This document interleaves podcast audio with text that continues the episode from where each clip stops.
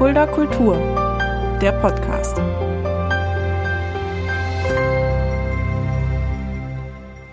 Hallo und herzlich willkommen, das ist Fulda Kultur, der Podcast. Mein Name ist Shaggy Schwarz. Dieser Podcast wird präsentiert vom Kulturzentrum Kreuz e.V. mit freundlicher Unterstützung der Stadt Fulda. Ich habe heute einen ganz besonderen Gast geladen, jemanden, auf den ich mich wirklich sehr, sehr freue, ein Fuldaer Urgestein, wobei man eigentlich eher sagen muss, ein Rhöner Urgestein. Geboren in Hofbieber, lebt immer noch in Hofbieber, bekannter Rhöner, will ich sagen, vielleicht einer der bekanntesten Rhöner überhaupt, Michael Bleuel alias Franz Habersack. Herzlich willkommen. Hallo, schönen guten Tag, schöne Gute. Genau, freut mich, dass du da bist. Wir werden sicherlich heute ein bisschen Rhöner Blatt auch von dir hören. Du heißt ja Michael Bleuel, aber viele sagen ja wirklich Franz Habersack. Sagen auch im privaten Leben viele Franz zu dir oder wenn man dich so trifft auf der Straße? Ja, das wird immer mehr. Also am Anfang fand ich es ein bisschen seltsam, weil ich ja auch nicht der gebürtige Mundartsprecher bin, aber mittlerweile freut es mich und es macht mich auch ein bisschen stolz, was immer auch mit dem Lachen verbunden ist. Und das ist doch schön. Das gefällt mir. Wie kam es denn eigentlich zu der Figur Franz Habersack? Die habt ihr ja quasi, du und dein ehemaliger Partner, da kommen wir auch gleich nochmal drauf zu sprechen, glaube ich doch auch im Laufe eurer Bühnenkarriere auch entwickelt, oder? Genau. Das war folgendermaßen, wir haben ja das Duo Wolf und Bleuel bzw. Quatsch mit Soße gehabt und irgendwann kamen wir auf die Idee, auch mal die Rhöner Mundart mit ins Programm aufzunehmen. Und zu dieser Zeit hatten wir gerade einen Techniker aus Ried und der hatte einen Brüderonkel, einen sogenannten Brüderonkel, also ein lediger Single, der noch zu Hause wohnt und das war der Franz Habersack und den gab es auch in Real. Eine tragische Figur, die eigentlich sein Leben lang taubstumm war und den haben wir halt zum Sprechen gebracht durch mich, durch diese Figur und ja, so hat sich das entwickelt. Zuerst war nur eine kleine Nummer immer in den Programmen und dann wurde es immer mehr. Und auch ein bisschen, die Mundart wurde dann ein bisschen zu unserem Markenzeichen hierum, obwohl wir in den Programmen nie mehr als 10-15% Mundart gemacht haben. Also gab es den Charakter Franz Habersack, also wirklich, hat der jemals mitbekommen, was aus ihm quasi geworden ist, welcher Erfolg damit ein sich gegangen ist? Es gibt ja unsere erste CD von Wolf und Bleuel, damals noch Quatsch mit Soße, die hieß Franz. Und die kam raus, an dem Tag ist der Franz gestorben. Das ist eine tragische Geschichte. Also er hat es nie richtig mitbekommen, ist aber als Bild verewigt auf der CD. Sehr schön. Fangen wir doch mal ganz vorne an. Ich habe es schon gesagt, du bist in Hofbieber geboren, auch aufgewachsen, der typische Rhöner und lebst auch immer noch in Hofbieber. Wie war so die Jugendzeit und wie hast du das erste Mal mitbekommen, dass es dich auf die Bühne irgendwie zieht? Dass du bist ja relativ früh, auch relativ jung schon, das erste Mal auf der Bühne gestanden. Ja, es ist so, dass meine Familie schon, also meine Eltern haben beide schon immer in Vereinen waren die aktiv und haben Theater gespielt und Fastnacht aktiv gewesen.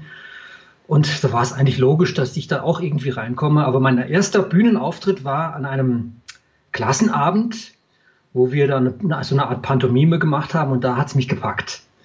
Und von da an, das haben wir dann übernommen in die Vereinsabende, die bunten Abende vom Gesangverein und haben dann eine Jugendgruppe gegründet.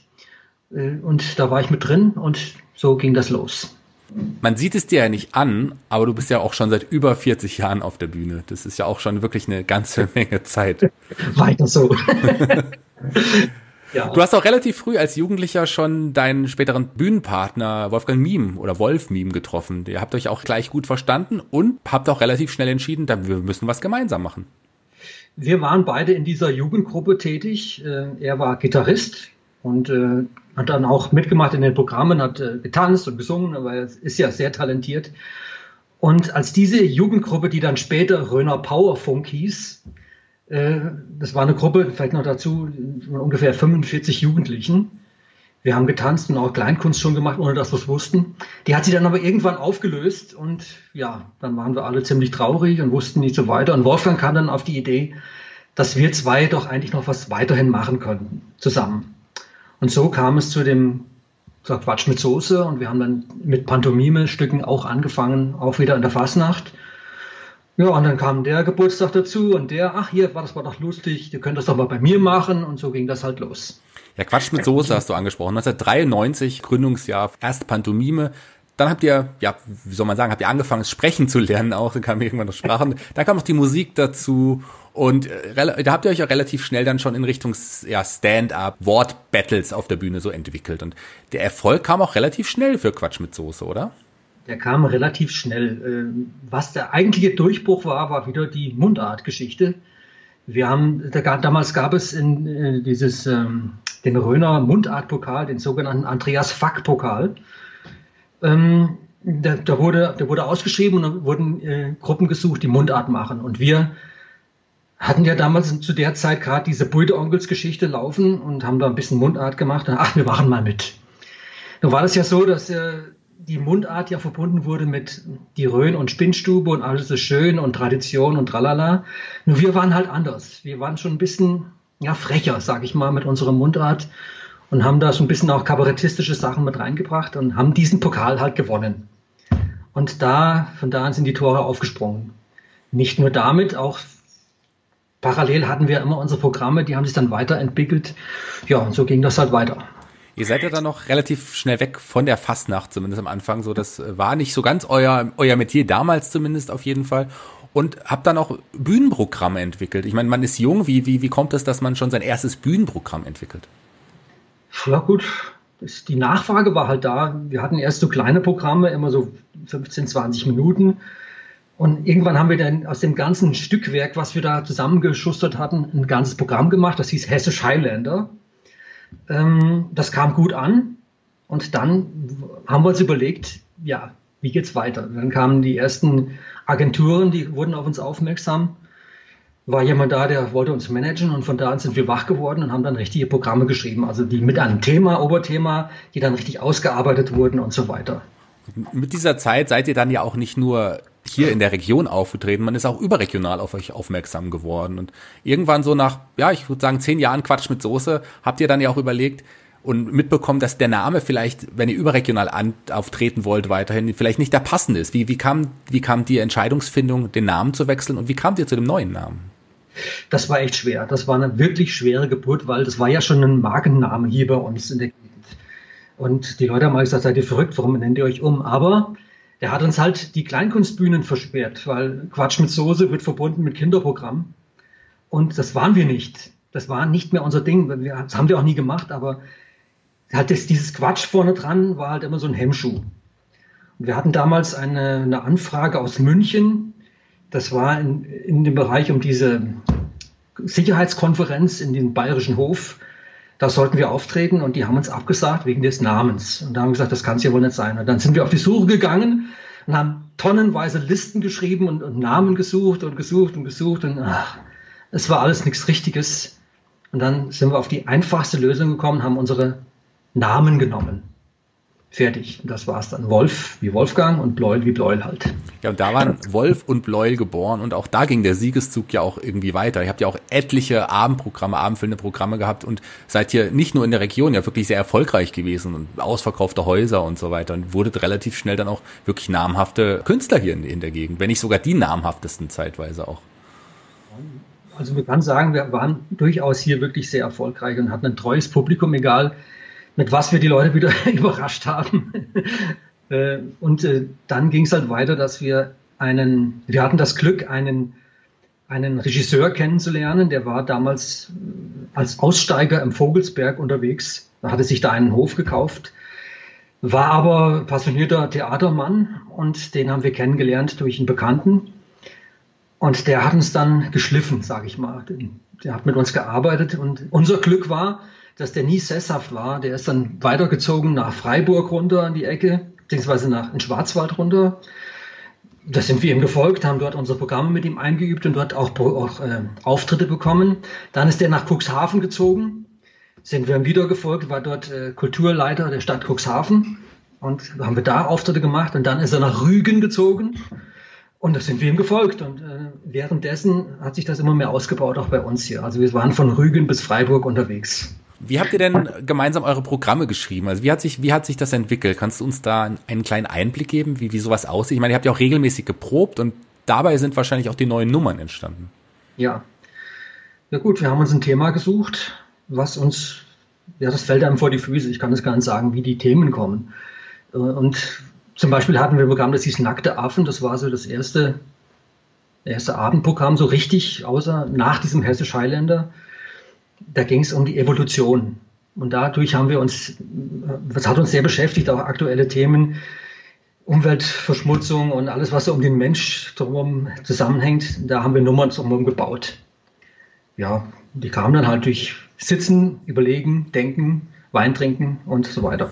Und die Figur Franz Habersack, die war ja auch immer dann, oder zumindest meistens auch Teil des Programms. Die hast du immer mal ausgepackt, wenn es gepasst hat, und war auch dann quasi in den Abendprogramm involviert. Das ist richtig, ja? Genau. Die kam immer wieder vor, fast in jedem Programm. Ich glaube, in einem hatten wir es nicht drin oder nur, wenn wir es hier gespielt haben, weil es außerhalb einfach nicht funktioniert. Das geht nur hier im Kreis Fulda. Das geht mir, das richtig. Selbst ich verstehe es ja auch nicht immer, obwohl ich dich jetzt schon auch lange kenne. Wir haben es versucht und jeder sagt, ihr müsst doch und ihr solltet doch, aber es funktionierte nicht. Das war dann so ein Höflichkeitsding, wo die Leute, naja, was war das jetzt? Ne? Das war Suaheli für die. Trotz des großen Erfolges, und den hattet ihr ja ohne Zweifel, hast du ja nebenher immer noch gearbeitet. Du hast ja noch einen Job gehabt bei der Jumo. Übrigens bist du mein zweiter Gast hier bei Fulda Kultur, der bei der Jumo auch ist. Die Sabine Hecker, die ja mit mir auch bei den Improgruppe Spontanisten ist, war ja auch schon zu Gast hier in Fulda Kultur, der Podcast. Also Jumo hier auch sehr gut vertreten tatsächlich bei Fulda Kultur. Da hast du einen Job und den hast du ja auch geliebt. Den hast du ja nebenher immer noch gemacht. Ja klar, ich habe das gemacht bis auf ein Jahr Auszeit, wo ich dann parallel noch meine Mutter gepflegt habe. Da haben wir dann auch, also ich konnte das dann splitten und habe dann aber wieder angefangen in der Jumo. Der Job war dir auch so wichtig, dass du irgendwann stand ja die Frage an, nach über 20 Jahren gemeinsam mit Wolf Miehm, Vollzeitkünstler ja oder nein, und du hast dich letzten Endes dann für deinen Job bei der Jumo als Feinmechaniker entschieden, wolltest dich darauf mehr konzentrieren. Das bedeutete aber auch, und da wissen wir noch, wie tragisch das damals war, Mitte 2015 war das, glaube ich, nach über 22 Jahren das Ende für Wolf und Bleuel. Wie war die Entscheidungsfindung zu sagen, ich mache jetzt einen Strich und für mich ist die Bühne jetzt erstmal vorbei? Ja, das war die schwerste Entscheidung meines Lebens. Das kann ich ganz offen sagen. Ich hänge ja auch dran, aber ich konnte auch nicht mehr. Ich hatte wirklich Burnout. Ich ging nicht mehr. Ich bin von der Arbeit direkt in die Probe gefahren und das jeden Tag. Das ging irgendwann einfach nicht mehr. Dann die Wochenenden unterwegs. Und dann entscheide dich, was machst du? Wir haben dann auch eine Linie, eine Richtung eingeschlagen, die für mich schon ein bisschen zu schwer war. Es ging dann mehr in die Theaterrichtung. Gut, ich habe es mitgetragen, klar. Aber es ging dann einfach nicht mehr. Und deswegen musste ich das sagen. Ihr habt es dann angekündigt und dann stand aber ja noch ja quasi die größte all eurer Touren, wenn man so will, an. Ihr habt dann ja noch längere Zeit, knapp ein Jahr, euer letztes Programm gespielt, mit dem auch eine Best-of-CD dann noch verbunden war, die dann noch rauskam. Da über 22 Jahren wirklich reihenweise ausverkaufte Häuser. Die Ankündigung, dass es euch bald nicht mehr gibt, hat ja auch nochmal für so ein Run gesorgt. Ich meine, ich weiß doch, ihr seid bei uns beim Kreuz aufgetreten. Da hatten wir 4 oder 5 Abende am Stück, glaube ich, ausverkauft mit eurem Programm. Das war schon auch eine harte Zeit wahrscheinlich dann so, diese ganzen Auftritte. Definitiv, das war hardcore. Und dann stand der letzte Auftritt an, im Petersberger Brauhaus am 20.06.2015, Schlussakkord, der letzte Auftritt. Und das war wirklich auch ein ganz besonderer Auftritt. Ich war da, ich habe es gesehen und dieses Ende auch, als dann Moonriver kam und ihr dann auch abgegangen seid, das war ein großer Moment. Ich glaube, da hatten viele im Publikum wirklich Tränen in den Augen und auch Gänsehaut. Ich glaube, für euch muss das ein Riesengefühl gewesen sein. Heute noch ein Kloß im Hals, wenn ich dran denke. Das ist so. Es war hart. Ja, kann ich mir sehr, sehr gut vorstellen. Dann haben wir aber alle nochmal abgetanzt bei der Abschlussparty Museumskeller. Da kann ich mich auch noch sehr, sehr gut dran erinnern. Ja, und dann war es vorbei. Und dann hieß es für dich erstmal, okay, weg von der Bühne und ich bin jetzt Feinmechaniker. Wie war denn diese Zeit? Na, es war schon komisch am Anfang. Aber es war nötig, ich sag's nochmal, das war nötig und es hat mir natürlich auch gefehlt, klar, auch der Kontakt zum Wolfgang hat mir gefehlt. Aber was wollte ich machen? Ich musste das entscheiden. So. Ja, und die Entscheidung war ja für dich im Nachhinein wohl auch vollkommen richtig so. Also ich meine, du bereust es wahrscheinlich nicht, sondern du sagst, das war eine schwierige Entscheidung, aber ich habe den richtigen Weg gefunden. Ja, für den Wolfgang ist es natürlich hart, das weiß ich auch, aber ich ging nicht anders. Hat zum Beispiel aber mir die Möglichkeit gegeben, auch öfter mal mit Wolf Miehm zusammenzuarbeiten. Ich habe mit ihm ja diese Kleinkunstshow, Kleinkunst im Kulturkeller, und generell arbeite ich so ein bisschen auch mit ihm zusammen und er ist ein unglaublich guter Künstler. Ich lerne so viel von ihm, dass es echt ein qualitativ hochwertiger Künstler, solche haben wir selten hier in der Region. Also es ist unglaublich gut, mit ihm zu arbeiten. Ja, absolut. Das ist ein Talent ohne Ende. Nach der längeren Pause kam aber für dich irgendwann die Entscheidung oder die Idee, ich glaube, ich muss zurück auf die Bühne. Der Franz Habersack ist da, der will raus, oder? Wie war das? Es war wahrscheinlich auch ein längerer Prozess gewesen. Ja, das ging auch wieder so los. Es ging dann, na, da war da mal ein Geburtstag und willst du nicht und kannst du nicht, du hast doch das drauf. Und naja, gut, dann habe ich dann, es war halt immer mal 4 Wochen nichts, dann war mal 8 Wochen nichts und dann kam halt wieder mal was. Ja, und dann wurde die Fuldaer Karnevalsgesellschaft auf mich aufmerksam und die hat mich dann wieder wach geküsst sozusagen. Ja, und von da an ging es wieder los. Es ging ja von der einen Fastnachtsveranstaltung, Karnevalsveranstaltung zur nächsten in der Zeit irgendwie. Franz Habersack, der war da auf allen Bühnen irgendwie zu sehen. Ja, fast. Nicht auf allen, aber auf vielen. Ja, es war auch gut. Hat mir auch Spaß gemacht. Und es ist ja auch nicht so ganz so aufwendig jetzt in dieser Rolle, wie das früher war. Ich gehe auf die Bühne, mache meine Sachen. Gut, ich muss mich auch vorbereiten, klar. Aber das ist doch wesentlich einfacher, als es früher war. In diese Rolle Franz Habersack. Wie viel Michael Bleuel steckt in Franz Habersack? Komischerweise wenig, weil der macht all die Dinge, die ich nicht mache. Das ist so. Ja, bist du eher der Schüchterne? Eher der Ruhigere. Ja. Was der Franz sagt, würde ich so als Bleuel nie sagen. Nutzt du manchmal auch den Franz als Werkzeug, um Sachen zu sagen, die du gerne mal sagen würdest als Bleuel? Ja, das kommt vor und das kommt verstärkt vor, je öfter ich das mache. Man braucht ja im Moment immer auch mal aus der Rolle rauszukommen, auch wieder. Und auch wenn man mit Leuten spricht, ich falle dann automatisch manchmal in diese Franz-Habersack-Geschichte rein, aber ich glaube, das ist normal. Der Franz Habersack bzw. der Michael Bleuel hat ja parallel zu diesen ganzen Auftritten, die jetzt durch die Fuldaer Fastnacht zurückkamen, auch an seinem Buch geschrieben. Und das ist ja jetzt vor einiger Zeit rausgekommen. Und ich habe mir von befreundeten Buchhändlern sagen lassen, war zeitweise das erfolgreichste Buch in Fulda. Also das ist schon eine große Auszeichnung. Wie kam die Idee, ein Buch zu schreiben? Die kam auch nicht von mir, wäre ich auch niemals drauf gekommen. Aber die Parzeller-Firma, also Parzeller-Verlag kam auf mich zu. Die haben jemanden gesucht, der so eine Art, ja, so Rhöner Wörterbuch, sowas in der Richtung schreibt. Und ob ich da nicht Lust hätte. Und ich hatte vorher schon mal ein Plakat mit denen zusammen gemacht, wo schon ein Teil von diesem Wörterbuch abgedruckt ist. Und haben mich gefragt, ob ich nicht Lust hätte, das mal ein bisschen zu intensivieren. Dann haben wir da auch Vorlagen gegeben von Thüringen und von Sachsen. Da gab es auch so Bücher, die waren halt so Rhönführer oder so Führer aus dieser Gegend, wo die Mundart ein bisschen vorgestellt wird und auch so ein bisschen das Land vorgestellt wird. Das war natürlich wieder so ein Ding. Ich habe, wenn ich das jetzt so schreibe, wie die das schreiben, das liest kein Mensch. Weil ich kann nicht ohne Humor. Und so kam das halt, dass ich hier kleine Geschichten dazu geschrieben habe. Und es wurde dann eine richtig runde Sache. Auch mit Startschwierigkeiten, aber es ging vor allen Dingen erstmal los, wie schreibe ich Rhöner Blatt? Das ist das größte Problem.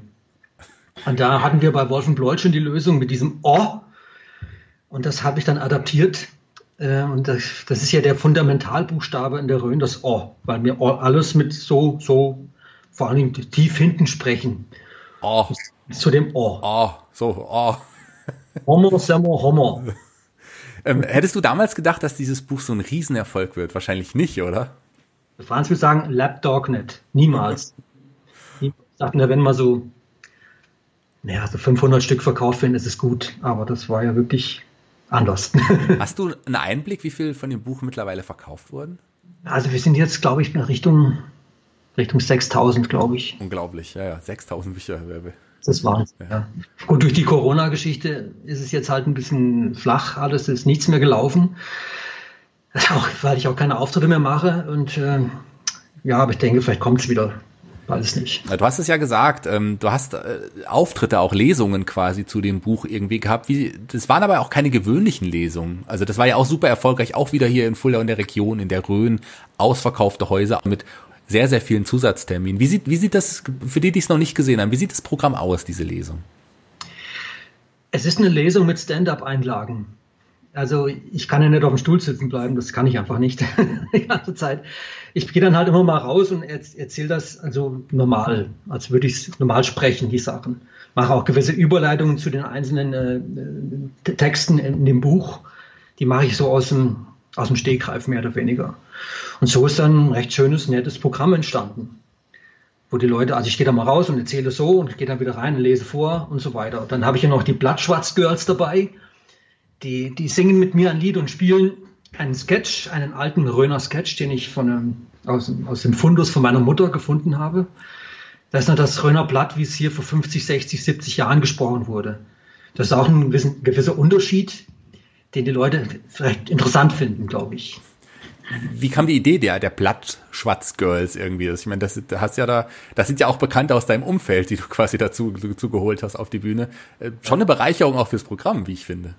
Finde ich auch, also definitiv, weil das alles auch schräge Vögel sind und mit denen arbeite ich unheimlich gern zusammen.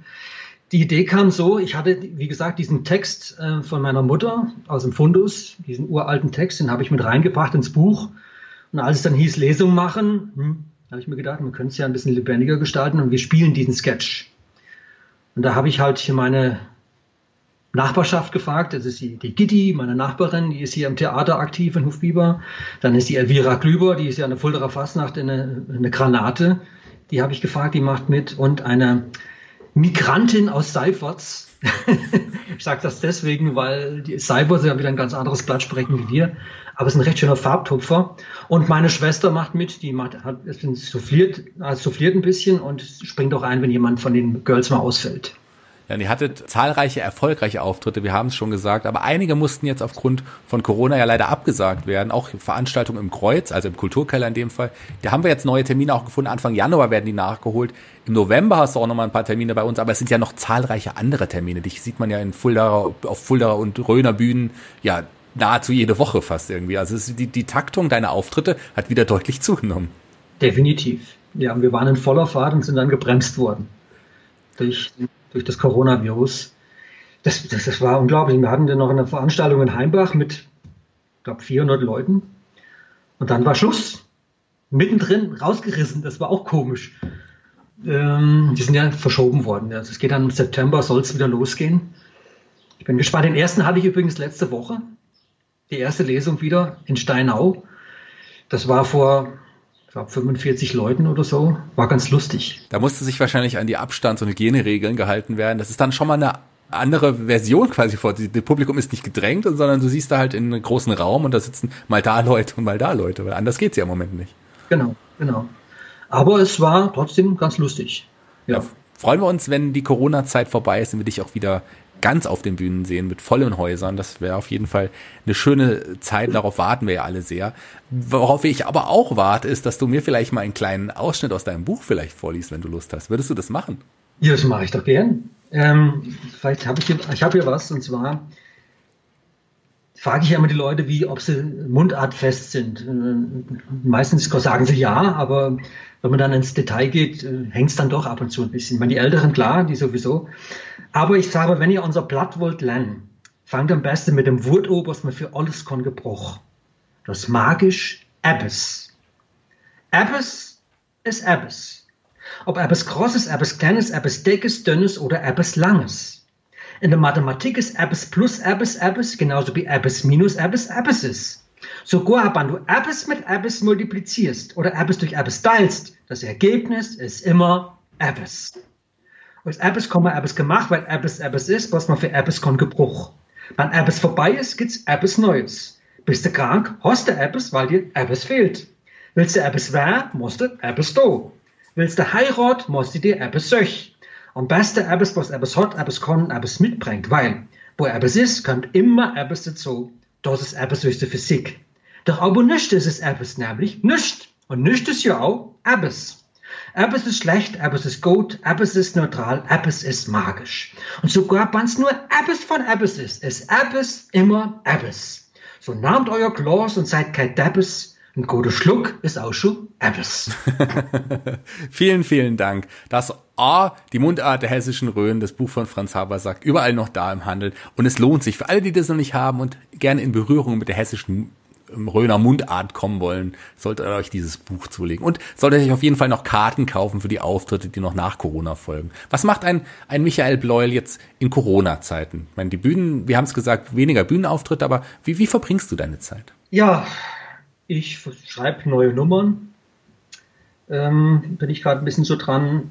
Ich habe hier zu Hause mal alles klar Schiff gemacht, überall, was ums Haus rum war.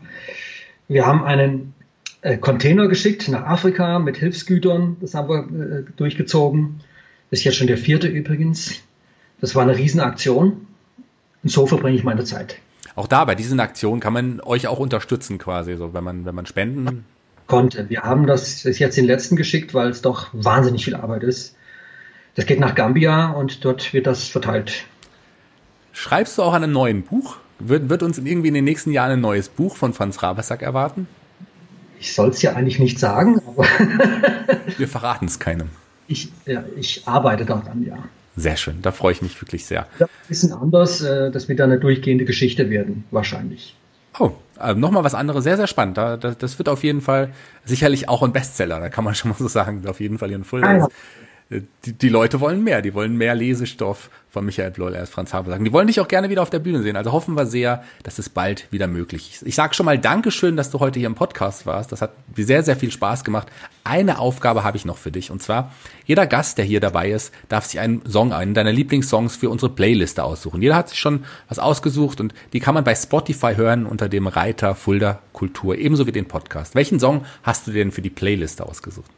Oh, das ist echt schwer, weil ich bin nicht so ein Lieblingssonghörer. Ich bin so ein Gefühlsmensch. Ich höre mal eine Symphonie, wenn es mir danach ist, oder Filmmusik liebe ich sehr. Oder ich höre mal Schlagermusik, wenn es passt. Aber ich habe mir eins rausgesucht, und zwar so ein Ding, was eigentlich immer geht, von Peter Fox. Und das heißt Alles neu, genau. Alles neu. Ja, alles neu. Alles neu. Toller Song, Peter Fox. Bereicherung für die Playliste. Du warst auf jeden Fall auch eine Bereicherung für den Podcast. Ich sag vielen Dank.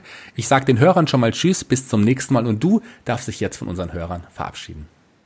Ja, Lüd, es hat mich gefreut, dass ich dabei darf sei, wie bei deinem Podcast. Ich weiß schon nicht genau, was das ist, so neumodisch Zeug, aber egal. Mit Computerhorn ist das sowieso nicht so. Aber es hat mir Spaß gemacht. Vielen Dank, Shaggy. Vielleicht sehen wir uns demnächst mal. Und ich hoffe, dass du auch mal kommst und nochmal ein bisschen Blatt-Landstee. Ne? Das werde ich auf jeden Fall. Vielen, vielen Dank. Tschüss. Tschüss.